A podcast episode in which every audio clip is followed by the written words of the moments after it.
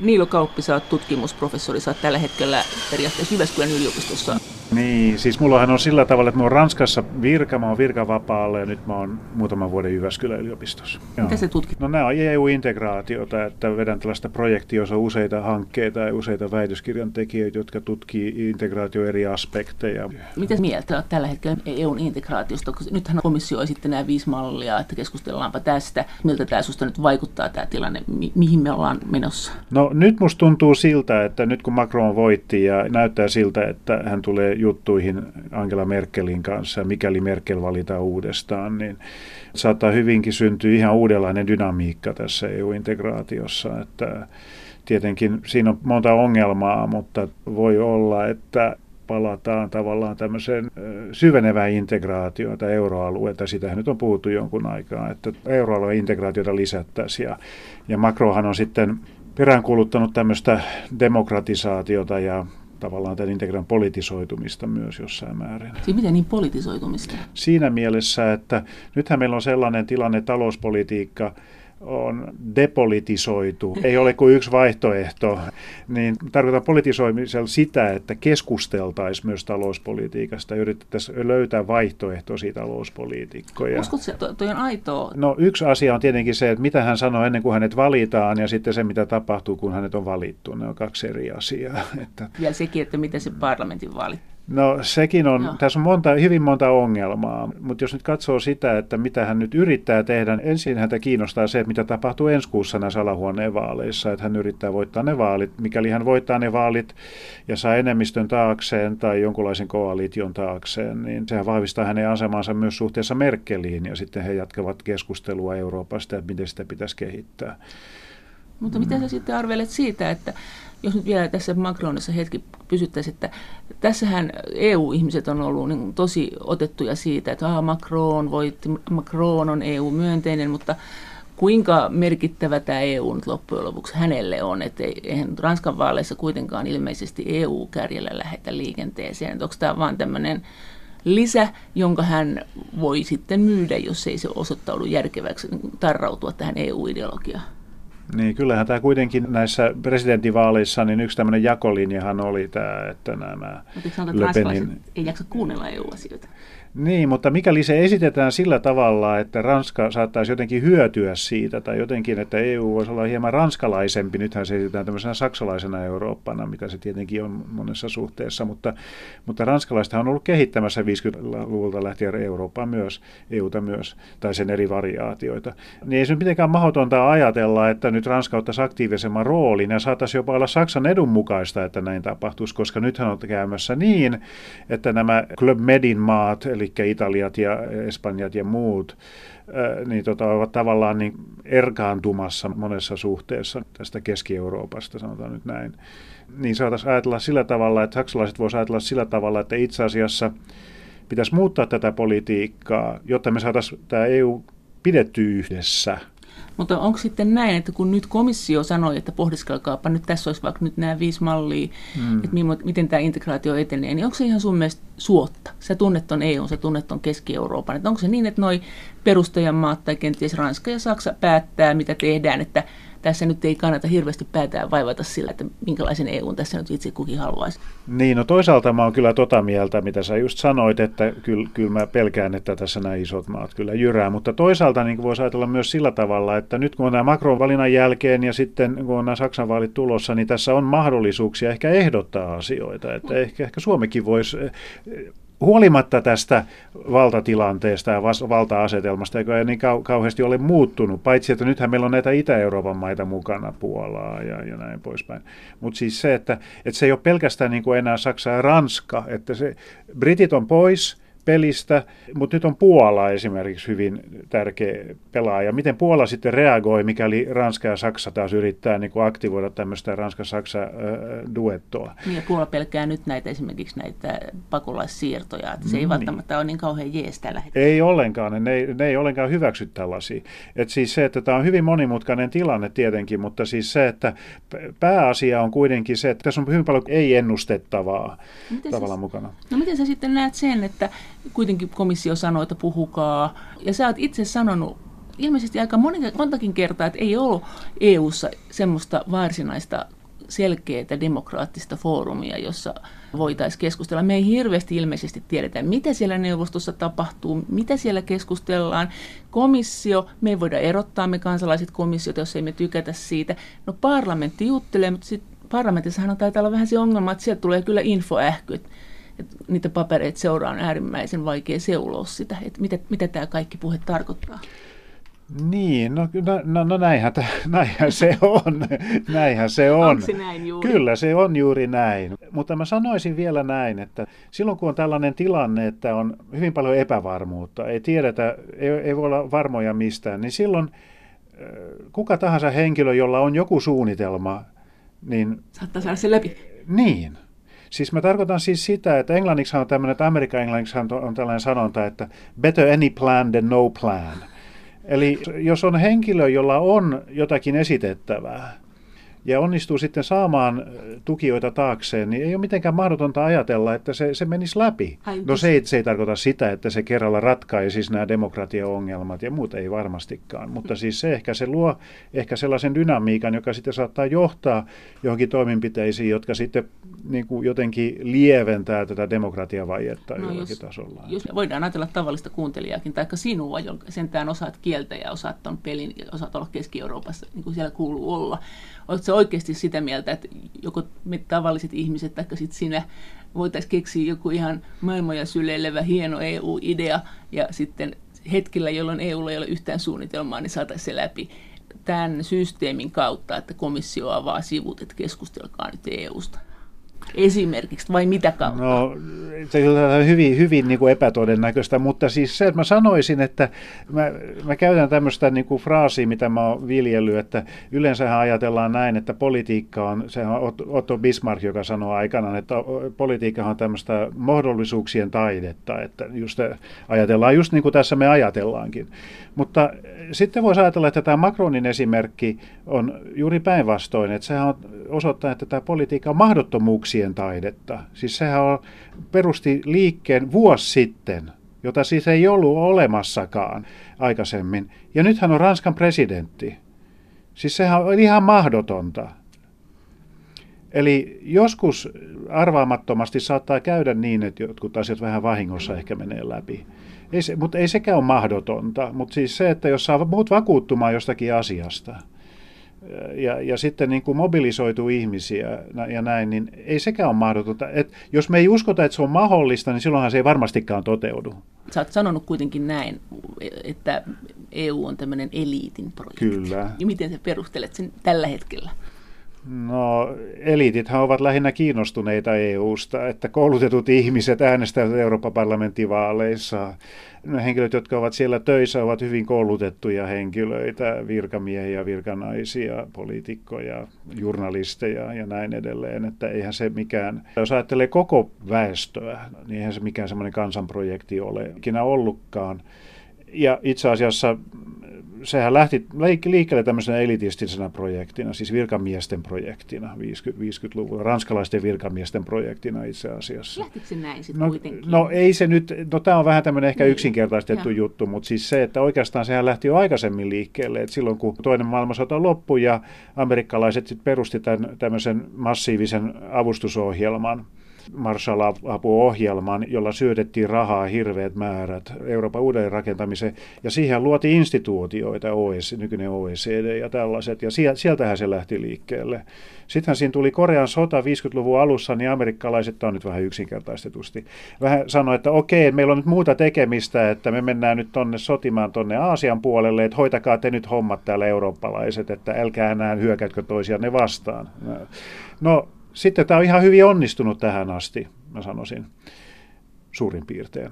Tähän asti onnistunut ihan hyvin. Ja sehän oli se pääajatus kuitenkin, että sitten tämä taloudellinen integraatio oli yksi aspekti tässä. Sitten oli puolustusliittoa, yritettiin viritellä 50-luvulla ja, ja, ja atomienergiayhteistyötä ja, ja, ja, ja maatalous ja näin poispäin ja näin poispäin. Mutta siis se, että sehän on tämmöinen elitistinen projekti, siis se on tällainen virkamies, sen sankarit, jos ajattelee Suomen historiaa, niin Suomen historia sankarithan on Snellmannit ja Topelykset, on tämmöisiä intellektuelleja ja kulttuuri-ihmisiä, niin EUn sankarit on virkamiehiä. Jean Monnet ja Robert Schumann ja näin poispäin.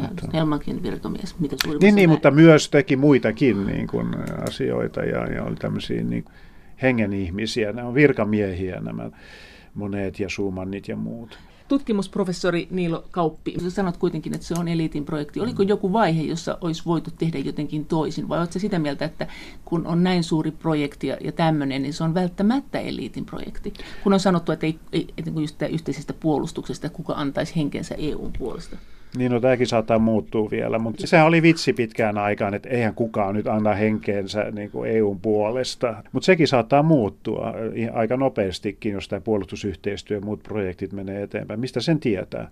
Mutta siis se, että se on elitin projekti ja se on tällaista toimenpanevaa politiikkaa niin kuin tavallaan tämä EU. Että se EU-komissiohan on tämmöinen virkamieskunnan jatke tavallaan, niin että se ei ole tämmöistä parlamentaarista politiikkaa ollut koskaan. Mutta no, miksei sellaista sitten voisi kehittää? Ilman muuta voisi kehittää. On olemassa kaiken näköisiä suunnitelmia, että miten luodaan esimerkiksi alahuone ja ylähuone luodaan, tämmöisiä federalistisia suunnitelmia on, että esimerkiksi alahuoneen edustajat valittaisiin suoraan, niin kuin nyt Euroopan parlamentti ja sitä ylähuone sitten koottaisi näistä jäsenvaltioista tietty määrä senaattoreja tai muita. Ihan se on nytkin komissio joka. Se on tavallaan nyt jo, mutta että tavallaan sen voisi formalisoida tavallaan enemmän tällaisena niin kuin edustuksellisena järjestelmänä, jossa olisi kaksi huonetta. Se on tämmöinen prosessi, että siinä menee vuosikymmeniä, että kehitetään esimerkiksi tämmöinen yleiseurooppalainen demokraattinen kulttuuri. Käsitykset demokratiasta on hyvin erilaisia esimerkiksi Unkarissa ja, ja Ruotsissa tai tota, Ranskassa tai Italiassa, että ne on hyvin erilaisia konteksteja.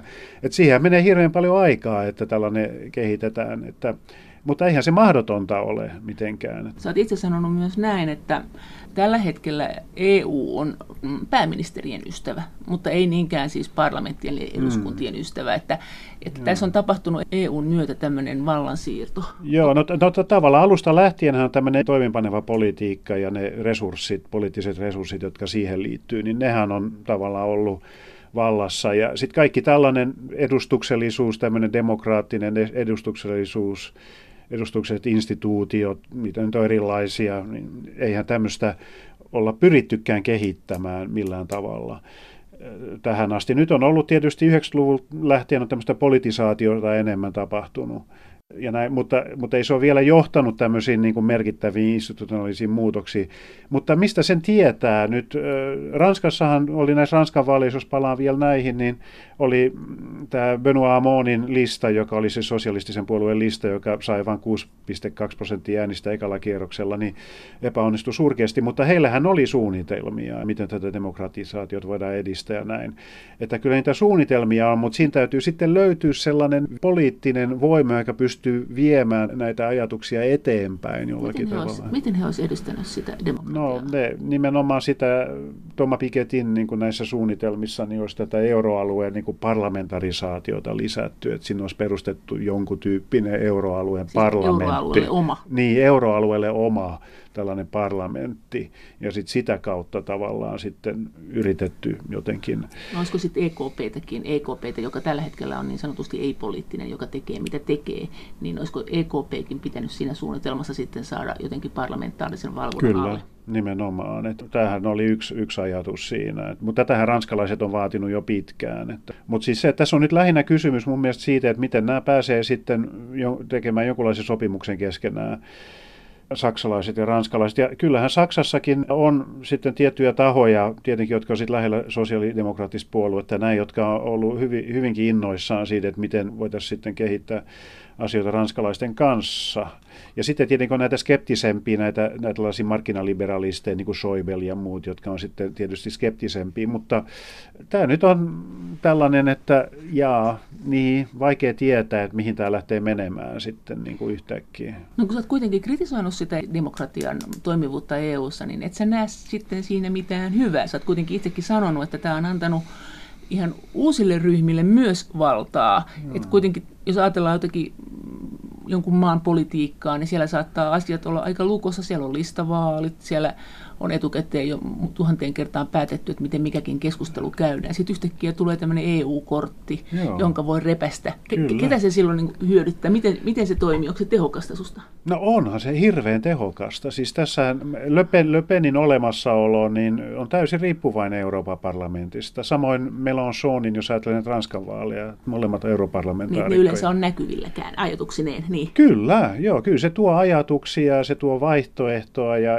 voidaan olla eri mieltä näistä ajatuksista, mutta joka tapauksessa niin se lisää keskustelua. Nämä systeemit on usein, niin kuin nämä kansalliset järjestelmät, lukkiutuneita niin kuin monessa mielessä, niin kyllähän tämä niin kuin jotain tekee, että siis tässä on nyt kaksi puolta, että siis mun, mun omassa päässäni taistelee jatkuvasti keskenään, niin kuin tästä keskustelusta käy ilmi, että toisaalta tässä kritisoidaan sitä, että mikä on tämä demokratian tila, joka on hirveän huono, mutta sitten toisaalta niin ei tämä nyt ihan kauhean mustaa, sataprosenttisen mustaa ole myöskään, että kyllähän tässä on asioita, jotka liikkuu ja annetaan mahdollisuuksia joillekin henkilöille. No sitä, siitäkin voi keskustella, että onko se nyt oikein sitten, että näitä ääriliikkeitä sitten suositaan ja näin, mutta, mutta se ainakin luo tämmöistä dynamiikkaa tavallaan. Ja demokratiahan on, niin kuin se on prosessi. Siis se on sitä, että keskustellaan, debatoidaan ja, ja kiistellään ja sitten on tiettyjä poliitikkoja, jotka onnistuu tai ei ja sitten kehitellään uusia asioita ja näin. Että eihän se semmoinen pysyvä olotila ole.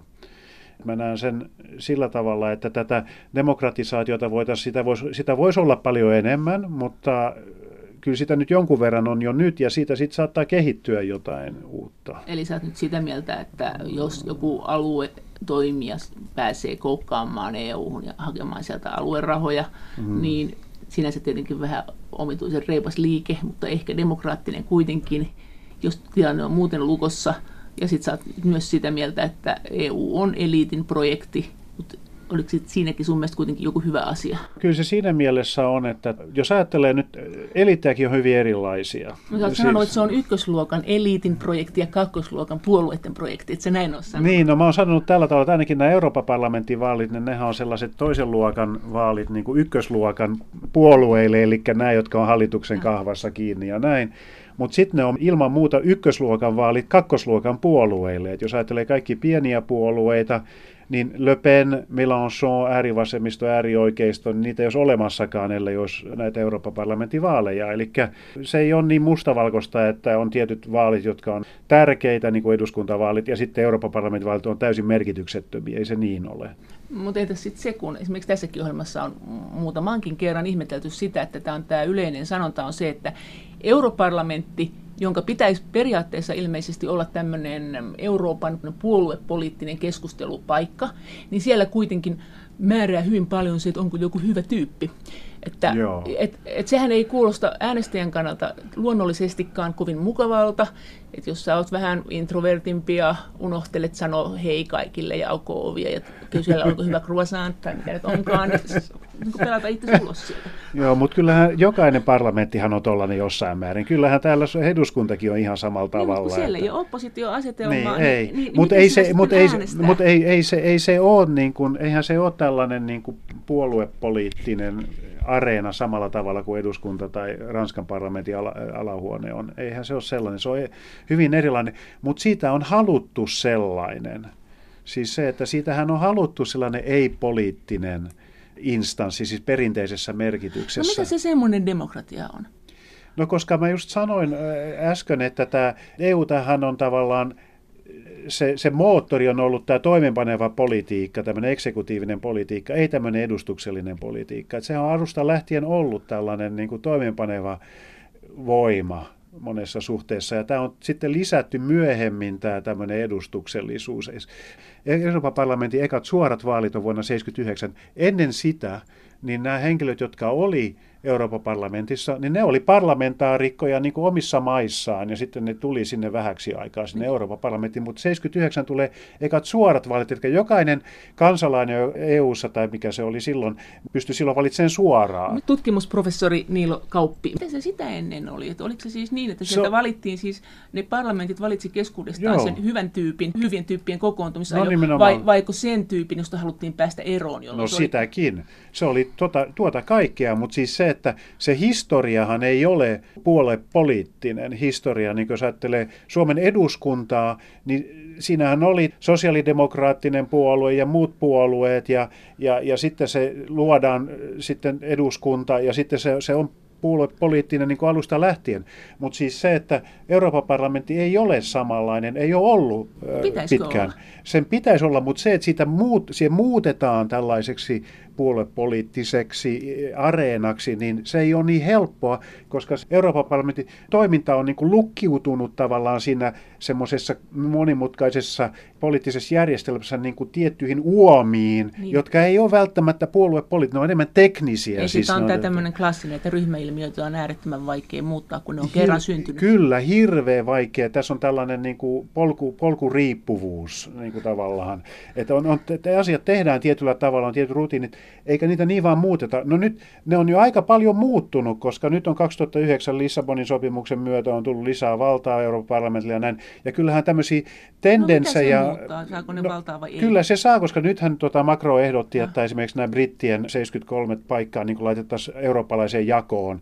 Niin tämähän on, tällais, tämähän on tämmöisiä pieniä asioita, jotka vie niin kuin tiettyyn suuntaan, että tämä niin kuin politisoituisi enemmän ja puolue politisoituisi enemmän tämä instituutio. Ja sitten se, että vihreä puolue esimerkiksi on oli hyvin aktiivisesti koordinoinut niin kuin näitä kampanjoita eri Euroopan maissa jo pitkään.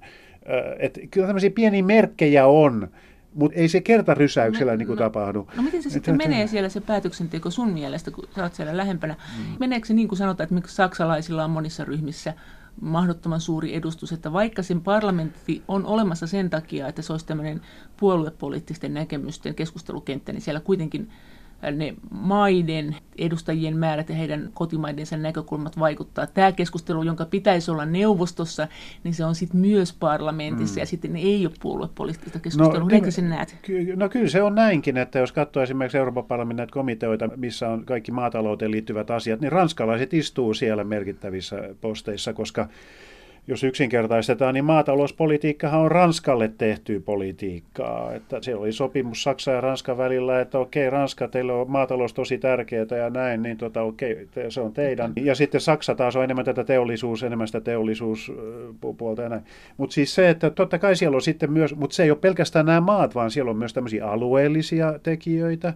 Että siis, jos ajattelee Saksaa esimerkiksi, joka on federaatio, niin siellä on esimerkiksi Bayeri, tai Baden-Württemberg on hirveän tärkeää itse asiassa, jos ajattelee monta EU-politiikkasektoria, paljon tärkeämpiä kuin monet jäsenvaltiot. Jos ne ajattelee, konkreettisesti ajaa siellä? No ne ajaa sillä tavalla, että Bayerin edustusto Brysselissähän on suurempi ja tärkeämpi kuin monen jäsenvaltion edustusto Miten Brysselissä. Ne ajaa no ne ajaa kaikkia, mitkä liittyy liikenteeseen, autojen valmistamiseen, kaikkiin standardeihin, jotka liittyy näihin pakokaasupäästöihin, ja niin ja niin edelleen ja niin edelleen. Ja jos ajattelee Baden-Württembergin, niin siellä on kemian teollisuutta paljon ja näin. Et se ei ole niin vaan, että siellä olisi sitten, jos ajattelee tiettyjä politiikkasektoreita, että ne on niin ne maat, vaan se ei riitä edes vaan sitten tullaan niin kuin vielä pienempiin yksikköihin. että monella alueella – Katalonialla, Barcelona, siis se, että no, ne pitää niin kuin EUta erittäin tärkeänä, koska se on tapa myös taistella sitten tätä keskushallintoa, Espanjan keskushallintoa vastaan. Se on se koukkaus. Niin, että se on aika monimutkainen asetelma, että se ei ole niin yksinkertaisesti sitten, kun mennään detaljeihin, mutta siis mä sanoisin vaan niin kuin yle, yleisesti ottaen, että hyvin vaikea niin kuin muuttaa järjestelmää, joka on asettunut ja institutionalisoitunut tietyllä tavalla niin yhtäkkiä siinä menee monta vuosikymmentä ennen kuin se muuttuu, mutta siis se suunta nyt tässä vaiheessa musta tuntuu, että on tämmöisiä merkkejä, jotka ehkä eh, osoittaa, että tämmöistä puolepoliittista politisoitumista on. Ja sä tervehdit tätä ilolla. Niin, ja mun mielestä tämä on positiivista. Siis mä sanoisin, että tämä on mun mielestä ihan hyvä. Mitä sä tekisit muuten, jos sä haluaisit, että siellä demokratia jylläisi enemmän? Ja tekisit sä vaikka niin, että hyvä, jos teillä vaan 50 prosenttia äänestää, niin sitten vaan 50 prosenttia teidän maan edustajista, joita oli teille laskettu, niin pääsee parlamenttiin. Tai tekisit sä niille vaaleille jotain tämmöisiä niin reippaita tekoja, tai panisit sä listavaalit kaikkiin maihin samanlaisiksi? Tämähän on hyvin epätasasta. Listavaaleissa olisi tietenkin se etu, että se puolue politisoisi sitä keskustelua enemmän, että se ei olisi tämmöinen mm. hyvien tyyppien kauneuskilpailu. Niin, mutta se ongelma on se, että kaikissa ratkaisuissa on tavallaan omat negatiiviset puolensa, että ei ole mitään sellaista niin kuin, ratkaisua olemassakaan, joka olisi niin kuin, yhtäkkiä niin kuin, ratkaisisi tämän ongelman. Juttuhan on niinkin, että monen mielestä ei ole mitään ongelmaa. Siis monen mielestä niin tämä järjestelmä toimii ihan hyvin siinä mielessä, että meillä on EU-tasolla niin kuin tiettyjä instituutioita, mutta että se demokraattinen kontrolli sitten tapahtuu kansallisella tasolla, että meillä on eduskuntavaalit niin, ja niin, hallitukset. Niin, aivan. Että monen mielestä tämä ei ole mikään ongelma. No sitten toisten mielestä, toisilla on toisenlainen tulkinta ja väittävät, että poliittinen valta ja taloudellinen valta on de facto siirtynyt jo kansallisvaltion ulkopuolelle. Ja tota, sen takia meidän täytyy sitten tavallaan niin laittaa ajan tasalle nämä meidän instituutiot ja siirtää sitä päätöksentekovaltaa sille oikealle tasolle niin, että siis mielessä. parlamentin ja komission systeemien uudistamiselle tulee kiire. Se tärkeämpää, jos integraatio syvenee. Joo, ja sitten tämmöisiä federalisteja, jotka tavallaan niin kuin tätä avoimesti ajaa, niin niitähän on aika vähän itse asiassa, että tota se federalismikin on vähän epämuodikasta. Mutta siis se, että mm, mulla ei ole tavallaan niin kuin reseptiä, että miten näitä asioita yhtäkkiä voisi vois muuttaa kyllä. Et, mutta toisaalta niin kuin tässä on myös mun mielestä tämmöinen niin kuin mielikuvituskysymys tai mielikuvitusvaje niin kuin jossain mielessä, että ei niin kuin osata kuvitella tai ajatella jotenkin tällaisia uusia todellisuuksia. Ja, tota, ja sitten tietenkin se, että näiden todellisuuksien kuvittelu on se vasta se ensimmäinen vaihe. Sitten vielä täytyisi vastata semmoiset semmoinen poliittinen voima taakse, että se sitten voi toteutua mahdollisesti, niin, niin kuin se visio. Sä oot joskus siteerannut Oscar Wildea, että aina tarvitaan tämmöinen pilvilinna, muuten ei tapahdu mitään. Tarvitaan niin. tämmöinen utop, semmoinen jotenkin unelmamaa, että pitää olla se. Niin kuin sä sanoit, suunnitelma pitää olla, mutta ehkä pitää olla myös jonkunnäköinen periaatteessa mahdoton suunnitelma, että mitä Kyllä. Kyllä. No mä luulen näin, että pitää olla vähän niin kuin mahdoton suunnitelma, ja mä oon joskus verrannut tuota EUta tämmöiseen science fiction kirjallisuuteen, että mulla tuli mieleen, että se on vähän niin kuin Star Trekin niin kuin tämä logo vai mikä, mikä se on suomeksi, niin tota se to go there where no man has gone before, niin kuin tämähän on EU. Siis EUhan on tällainen projekti, että eihän tällaista ole ikinä ollut aikaisemmin tässä muodossa olemassakaan. Ja sit, mutta se pitäisi kuitenkin pystyä kuvittelemaan jollakin tavalla. Ja mikäli sitä ei kuvitella, niin se vaara on sitten se, että sitten me palataan tällaiseen pikkunäpertelyyn ja tällaisen diilien tekoon ja, ja tällaiseen niin, reaktiivisen sitten pitäisi olla joku suunnitelma, että suunta tavallaan, mihin haluttaisiin mennä. Ja mä luulen, että se suunta puuttuu tällä hetkellä. Ja voi olla nyt, että se syntyy sitten Macronin ja Merkelin illallispöydän äärellä. Sä uskot kuitenkin, että se suunta määriytyy Macronin ja Merkelin kautta, eikä niinkään pakolaiskriisin kautta. Kuitenkin silloin, kun sinne Brysseliin menee ja juttelee kenen kanssa vaan, ja ko- tai melkein kenen kanssa vaan, ja koittaa jutella melkein mistä vaan EU-asioista, niin loppujen lopuksi tuntuu siltä, että suurin osa ihmisistä haluaa puhua pakolaiskriisistä, johon aina törmätään. Että se vaikuttaa niin moneen asian budjetteihin, Schengenin sopimukseen, turvallisuuteen, lainsäädäntöön, solidaarisuuteen. Eikö se luule, että se on totta kai siinäkin on Merkelin Macron, mutta et sä luulet, että se on se nyt tällä hetkellä se katalysaattori siellä? Niin, sitten me ollaan tässä tämmöisessä reaktiivisessa politiikan teossa ja tämmöisessä, nyt lasketaan kuinka monta pakolaista tuonne ja kuinka monta tänne ja, ja mitä tehdään ja näin. Että se pitäisi ehkä integroida se koko pakolaisuuskysymys johonkin niin kuin visioon tai johonkin projektiin. Se pitäisi jotenkin muuttaa, niin kuin antiikin retoriikassa on tämmöinen termi kuin redescriptio. Mikä se on? No se tarkoittaa sitä, että joku asia, joka nähdään negatiivisena, niin käännetään positiiviseksi. Jos nythän se nähdään, pakolaisuus nähdään tämmöisenä negatiivisena ilmiönä. Miten se voidaan muuttaa tämmöiseksi positiiviseksi voimavaraksi eurooppalaiselle projektille? Niin minullahan ei ole siihen vastausta, mutta mut ehkä nämä on sellaisia asioita, mitä pitäisi miettiä. Tutkimusprofessori Niilo Kauppi. Entäs sitten tämä lopparit ja demokratia? Tämähän on ihan tietysti ikuisuuskysymys, mutta on sulla joku No, näkö... kun mä oon opettanut myös tätä EU-politiikkaa aika pitkään, niin tämähän on tällainen teema, jota mä tietysti aina käsitellään näillä luennoilla. Ja klassinen lähtökohta lobbaukselle ja lobbaamiselle on USA-järjestelmä, missä tavallaan se keksittiin se koko asia. Ja sitten tietysti siinä sit nopeasti verrataan sitten USA, USA-järjestelmää ja EU-järjestelmää. Ja valitettavasti EU-sahan tätä kontrollia, tätä, tätä institutionalisoition aste on paljon pienempi. Et Jenkeissähän kuitenkin kontrolloidaan aika tiukasti lobbareita, että siellä on rekisterit ja siellä pitää raportoida ja jos siellä ei raportoi oikein, niin tulee heti sanktiot. EU-sahan on ollut pitkään hyvin huono tilanne, että siellä on eri instituutioilla oli eri politiikat, siis parlamentilla ja komissiolla ja näin, mutta nyt on jonkun tyyppistä yhdentymistä ollut vireillä jo jonkun aikaa, että sekin on menossa parempaan suuntaan, mutta jos globaalisti katsoo, niin kyllähän siinä on paljon toivomisen varaa, että siis lobbareilla on hyvin suuri valta Brysselissä, ei ole kovin transparentti järjestelmä, ja siinä on paljon tekemistä. Mutta siis eikö siinä ole myös näin, että tällä hetkellä se systeemi on rakennettu näin, että EU on riippuvainen loppareista. Että yksi suomalainen virkamies tässä juuri vähän aikaa sitten kertoi tämmöisen tarinan, että kun EU-virkamies saa jonkun säädöksen tehdäkseen, hän istuu huoneessaan ja tuijottaa sitä ilmeisesti tyhjää näyttöpäätettä, niin sillä hetkellä maailmassa ei ole yksinäisempää ihmistä kuin hän. Hän tarvitsee. Kyllä. Tässä nyt tullaan tähän ehkä tähän ydinkysymykseen, että kun keskustellaan lobbauksesta, niin oikeastaan se asia, mistä pitäisi keskustella, on ensimmäinen pointsi on se, että mitkä on EU-komission omat resurssit. Ja toiseksi, minkälainen toimivalta EU-komissiolla on. Nyt se ongelma on se, että nämä virkamiehet ja virkanaiset, jotka on komissiossa, niin ne ovat täysin riippuvaisia, koska se komissiohan on niin kuin pieni. pieni. Siis siellä suurin osa niistä henkilöistä, jotka on siellä näitä kääntäjiä, tulkkeja ja tällaisia se on hyvin pieni, sillä on hyvin pienet resurssit. Ja joka kerta, kun komissio yrittää sitten argumentoida, että pitäisi saada lisää resursseja, niin sitten jäsenmaat sanoo, että ei, ei, että tämä, tämä ei ole hyvä idea. Okei. Eli ei se ole pelkästään EU-komission ö, takia, että, että heillä on pienet resurssit, vaan ne rahathan tulee jostakin tietenkin. Ja sitten toinen on se, että kun nämä resurssit on pienet, niin silloinhan se tietopääoma tavallaan, joka on siellä komissiossa virkamiehillä ja virkanaisilta käytettävissä, on hyvin pieni. Eli he ovat riippuvaisia ulkopuolisesta tiedosta ja tiedon antajista. Ja tietenkin lobbareillahan on tietenkin tietoa. Niin, siis niin. He, he on ensin niin kuin lobanneet parlamenttia ja virkamiehiä, että tehdään tämmöinen aloite.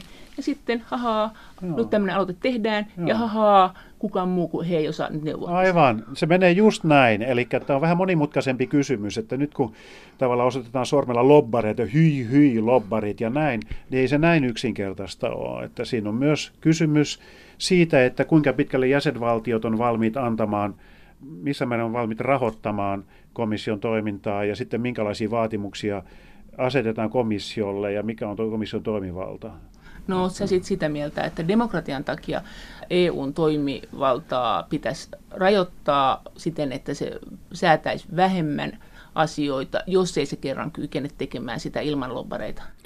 Voisi tietenkin ajatella tällä tavalla, että se ainakin voisi selkeyttää tätä asetelmaa. Että nythän on vähän sellainen tilanne, että tässä on myös tämmöinen oma dynamiikka tavallaan, kun tästä puhuttiin niin kuin 50-luvulta lähtien, on tämmöinen oma dynamiikka asettunut ja se, se dynamiikkahan on sellainen, että komissiohan on tämmöinen ekspansiivinen poliittinen organisaatio, että se pyrkii laajentamaan omaa, omaa niin, kuin, niin, sitä aluetta, mihin puuttuu siis sekä jos ajattelee siis näitä politiikkasektoreita, niin nykyään avoimen koordinaation kautta siihen kuuluu muun muassa korkeakoulupolitiikka ja tutkimuspolitiikka ja näin.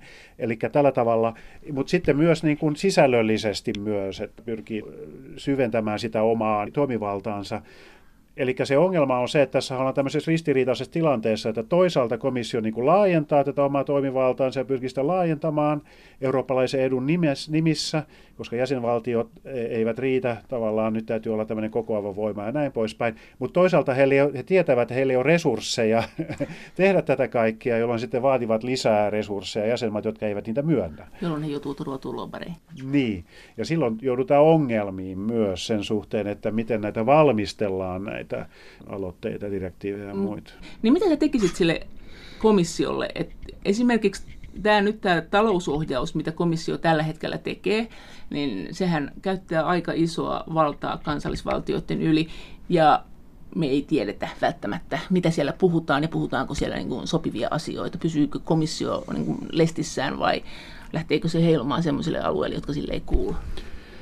No näin, tämä, tämä kontrollin ongelmahan on ihan keskeinen, mutta siinä on vielä semmoinen ongelma tietenkin, että jäsenmaat ei välttämättä ole yksimielisiä keskenään mistään, että siellä niin kuin hyvin erilaisia mielipiteitä. Ja, ja sitten jäsenmaathan tietenkin itse myös lobbaavat sitten komissiota myös, ja riippuen siitä, että minkälaisista asioista puhutaan, niin siinä on myös semmoinenkin asia, että sitten nämä DG, eli nämä komission nämä osastot tai ministeriöt, niin sielläkin on hyvin erilaisia näkökulmia. Että se menee hyvin monimutkaiseksi hyvin nopeasti. No miten sä sitten näet sen, että kuitenkin sanotaan, että Saksan ääni kuuluu paitsi parlamentissa, sä sanoit äsken, että myös Bayerin ääni kuuluu Joo. parlamentissa, niin kuuluuko se sun mielestä komissiossa myös, että onko näiden isojen, niiden äänihän ei pitäisi aina sanotaan, että komissio on pienten maiden ystävä. Niiden isojen maiden äänenhän ei pitäisi sillä kuulua siellä komissiossa, eihän vaan. No niin ei, mutta teo, teoriassa ei, mutta kyllähän se käytännössä kuuluu. Ja jos ajattelee niin kuin historiallisesti, niin 80-luvulla esimerkiksi, kun Jacques Delors oli pari kautta siellä niin komission presidenttinä, niin, äh, niin kyllähän se poliittinen dynamiikka, mikä siinä syntyi, niin syntyi sen takia, koska Delors oli entinen Ranskan talousministeri ja sosialistinen ja, ja Mitterrand oli sosialistinen presidentti ja sitten oli Kohl niin kuin vielä, vielä Saksassa, että sen takiahan se dynamiikka syntyi.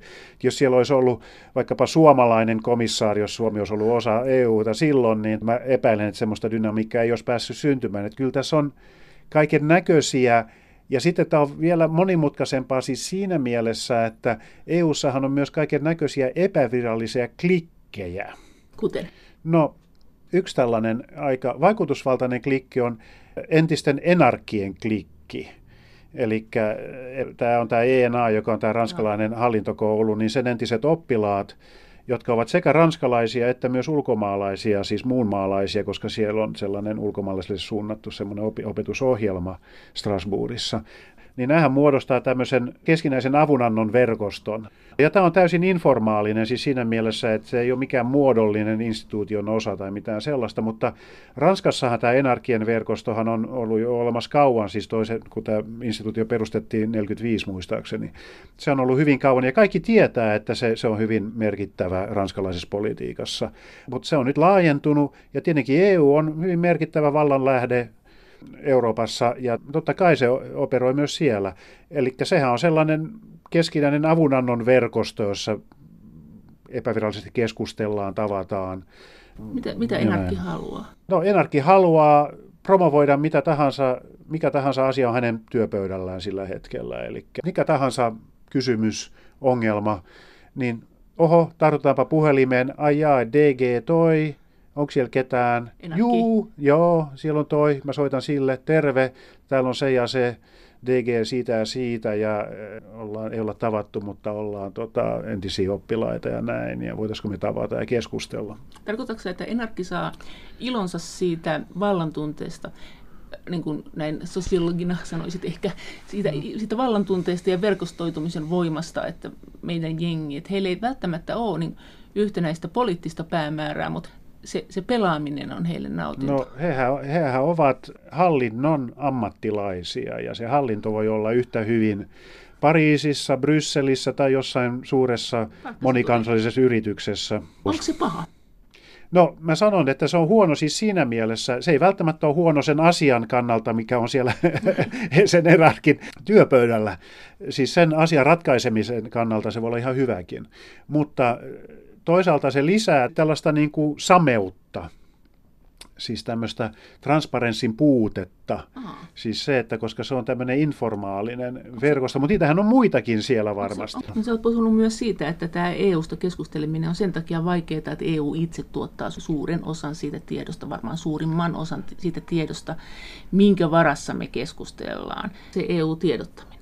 Tämä on mun mielestä aika suuri ongelma ja tämäkin on hyvin monimutkainen asia, joka liittyy myös media raportointiin, myös tiedot, EU-komission ja muiden instituutioiden tiedottamiskäytäntöihin, koska se on ennen kaikkea tämmöinen toimenpaneva elin tavallaan ollut pitkään, niin sehän on vähän semmoista politbyro-meininkiä ollut pitkään se tiedotustoiminta että miten sitä sitten voidaan muuttaa ja miten sitä muutetaan, niin mä luulen, että No, tässä on hirveän monta asiaa, mutta yksi on tietenkin tämä, että EUn kansalaiset eivät välttämättä aina tunne EUta kauhean hyvin, jolloin sitten tullaan siihen, että miten EUsta raportoidaan, eli medioihin, kansallinen media on tietty tehtävä, ja sitten tullaan siihen, miten EUsta, minkälaista tietoa sieltä tulee ulos, jolloin tullaan näiden virkamiesten ja naisten niin kuin tiedotuskäytänteisiin. Onko se demokraattista? Onko se demokraattista, että on, on aika kipeitä asioita, kuten esimerkiksi tämä kuluttajan suoja, että Joo. ilmeisesti ollaan siirtymässä minimisuojasta maksimisuojaan. Siellä tulee tämmöisiä aika ikäviä kiistoja, joista EU itse ei informoi. Joo, ei informoi. Ja sitten sekin, että se tavallaan niin kuin tuollaiset teemat tai joku tomaatin väri tai jotkut tällaiset episodit, niin kuin direktiivit, jotka koskevat tällaisia asioita, niin Tämä mun mielestä osoittaa lähinnä sen, että mä sanoisin, että se EU-komissio, siis nämä eurooppalaiset instituutiot, ne on olemassa sellaisessa muodossa, niillä on semmoisia toimivaltuuksia kuin mitä niillä on, sen takia, koska niille on annettu ne toimivaltuudet, mitä niillä on, eikä yhtään enempää, ja niille on annettu ne toimivaltuudet, mitä niillä on, eikä jotakin muita toimivaltuuksia. Eli se ei ole niin yksinkertaista, että se olisi sitten pelkästään niin kuin EU-komissio tai joku syy, että asia on näin, vaan sehän riippuu siitä, että mikä on jäsenvaltioiden näiden valtaa valtaa pitäviä suurten maiden ja komission väliset suhteet ja miten, miten tavallaan ne suhteet on päässyt kehittymään, jotka sitten määrittelee sen, että mistä EU-komissio voi ylipäänsä puhua ja miten, jopa miten, miten se voi puhua. Kuka EU-komissiota määrittää? No kyllä, se on nämä tämmöiset valtasuhteet näiden suurten maiden, jäsenvaltioiden, EUn komissio ja sitten, komi- ja sitten näiden neuvoston, parlamentin, komission väliset suhteet – siis koko tämä rypäs tai tällainen monimutkainen peli, jota jatkuvasti käydään, niin, niin se on semmoinen vallan, valta, vallan kenttä tavallaan, semmoinen magneettikenttä tietyssä mielessä, joka on päässyt, se on päässyt muodostumaan tietynlaiseksi, ja se pitää kaiken niin kuin paikallaan tietyllä tavalla, vähän niin kuin planeetat pysyy tietyillä radoilla ja näin.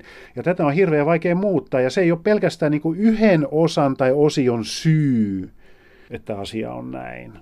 Ja sä oot sanonut myös näin, että eikö se ole sinä, joka sanoit, että 1800-luvulla, kun Suomi joutui Venäjän vallan alle, niin silloin suomalainen eliitti osin kääntyi Venäjään päin. Rupesi mm, opiskelemaan Venäjää ja meni sinne kyllä. sitten. Ja että EUn kanssa kävi samalla lailla, että eliitti näki sen mm. tilanteen ja rupesi opiskelemaan EU-lainsäädäntöä ja Ranskaa. Ranskaa joo. Joo, ja jotenkin nykyään englantia. Joo. Nimenomaan, joo, kyllä. Että tässä on, nyt se, tässä tietenkin tämän keskustelun kautta sitten tulee heti mieleen, että näinhän se on, että, että eli tietenkin mukautuu ja sopeutuu niin kuin eri konteksteihin ja näin. Mutta tämä myös korostaa tämä Suomen esimerkki sitä, että EU:ssa on vielä useita maita, jäsenvaltioita, joilla on ollut hyvin merkittävä ja on, elää edelleenkin tämmöisessä kolonialistisessa järjestelmässä tietysti, missä on esimerkiksi Ranskaa niin näähän on Espanja, Ranska, Hollanti, Britannia ja näin nämä on tämmöisiä kolonialistisia valtioita. Ja kolonialismi alettiin purkaa vasta silloin 5-60-luvulta, että siitä lähtien 1950-luvulta. Just samaan aikaan, kun EUta alettiin perustamaan tai Euroopan yhteisö alettiin perustamaan, että Jotkuthan sitten nähnyt paralleeleja tavallaan Euroopan integraation ja kolonialismin purkamisen välillä, että tavallaan tämä Euroopan integraatio on tällainen ersats niin kuin, tavallaan tälle menetetylle suurvalta-asemalle. Sen, tota, kautta. Et sen kautta sitten tavallaan löydetään uudestaan se menetetty asema. Ja Ranskassahan kyllä, jos ajattelee ranskalaisia poliitikkoja ja, ja virkamiehiä, ennen kaikkea miehiä, niin eihän tämä ihan mahdoton, eihän tämä kau- kauhean kaukana välttämättä ole siitä ajattelutavasta mikä siellä on. Eli siis ketä he kolonialisoi sitten, näitä pienempiä maitako? Niin, kyllä. Eli et, Suomi oli nyt uusi Niin, että, että e- Eurooppa on se on ranskalainen Eurooppa, sitä pitää tehdä ranskalainen, siellä puhutaan ranskaa, paperit tuotetaan ranskaksi, siellä on organisaatio ranskalainen, siellä on commissaire ja autorité ja kaikki nämä ranskalaiset leimat. Ja sitten näiden muiden maiden, jotka tulee siihen mukaan, niin heidän pitää sopeutua sitten tähän järjestelmään ja regiimiin. Et siinä mielessä niin tavallaan niin voidaan ajatella, että tämä EU on tämmöinen imperiumi tavallaan, joka on vähän epä tyypillisessä muodossa syntynyt. Ja se suuri tragedia sitten tätä taustaa vasten on se, että jos sitten EU on yhtäkkiä saksalainen, tai sitä pidetään saksalaisena, niin miten sitten ranskalaiset reagoi siihen? Että siis tässä on tämmöisiä kulttuurisia identiteettiongelmia ja muita. Miten tuohon liittyen, kun sä tunnet ranskalaiset, miten tämä Strasbourg-tilanne, tämä, että parlamentti joutuu sinne menemään? Tätä no. on kysytty monelta, mutta niin. Niin, ja siitä on aina ehdoteltu, että jos pidettäisiin huippukokoukset siellä Strasbourgissa, niin riittäisiköhän se ranskalaisille, niin. tai että jos joku alueiden komitea tyrkättäisiin sinne, riittäisiköhän se ranskalaisille. Onko tämä ranskalaisille niin iso juttu, että ei riitä? Mä näkisin sen nyt sillä tavalla, että tässä on tässä korttipelissä, mitä Angela ja Emmanuel käyvät keskenään, niin tässä on yksi tämmöinen jokerikortti taas Emmanueli käteen, että hän voi tätä käyttää tällaisena pelinappulana tässä korttipelissä, että kun Macron yrittää siis jossakin määrin uudelleen neuvotella sitä, että minkälaista talouspolitiikkaa noudatetaan ja mit, mitä pitäisi tehdä, että saataisiin nämä Club Medin maat mukaan tähän ja, ja näin poispäin, niin tässä on yksi tällainen kortti lisää hänen käteensä, että hän voi tätä ehkä käyttää jollakin tavalla. Näin sanoi tutkimusprofessori Niilo Kauppi Jyväskylän yliopistosta. Kiitos teille viesteistä ja kaikki viestit ovat aina edelleen erittäin lämpimästi tervetulleita. Niitä voi lähettää sähköpostiosoitteeseen maija.elonheimo.yle.fi ja sen lisäksi me voimme kaikki yhdessä keskustella näistä EU-teemoista ohjelman lähetysaikaan kanavan lähetysikkunassa.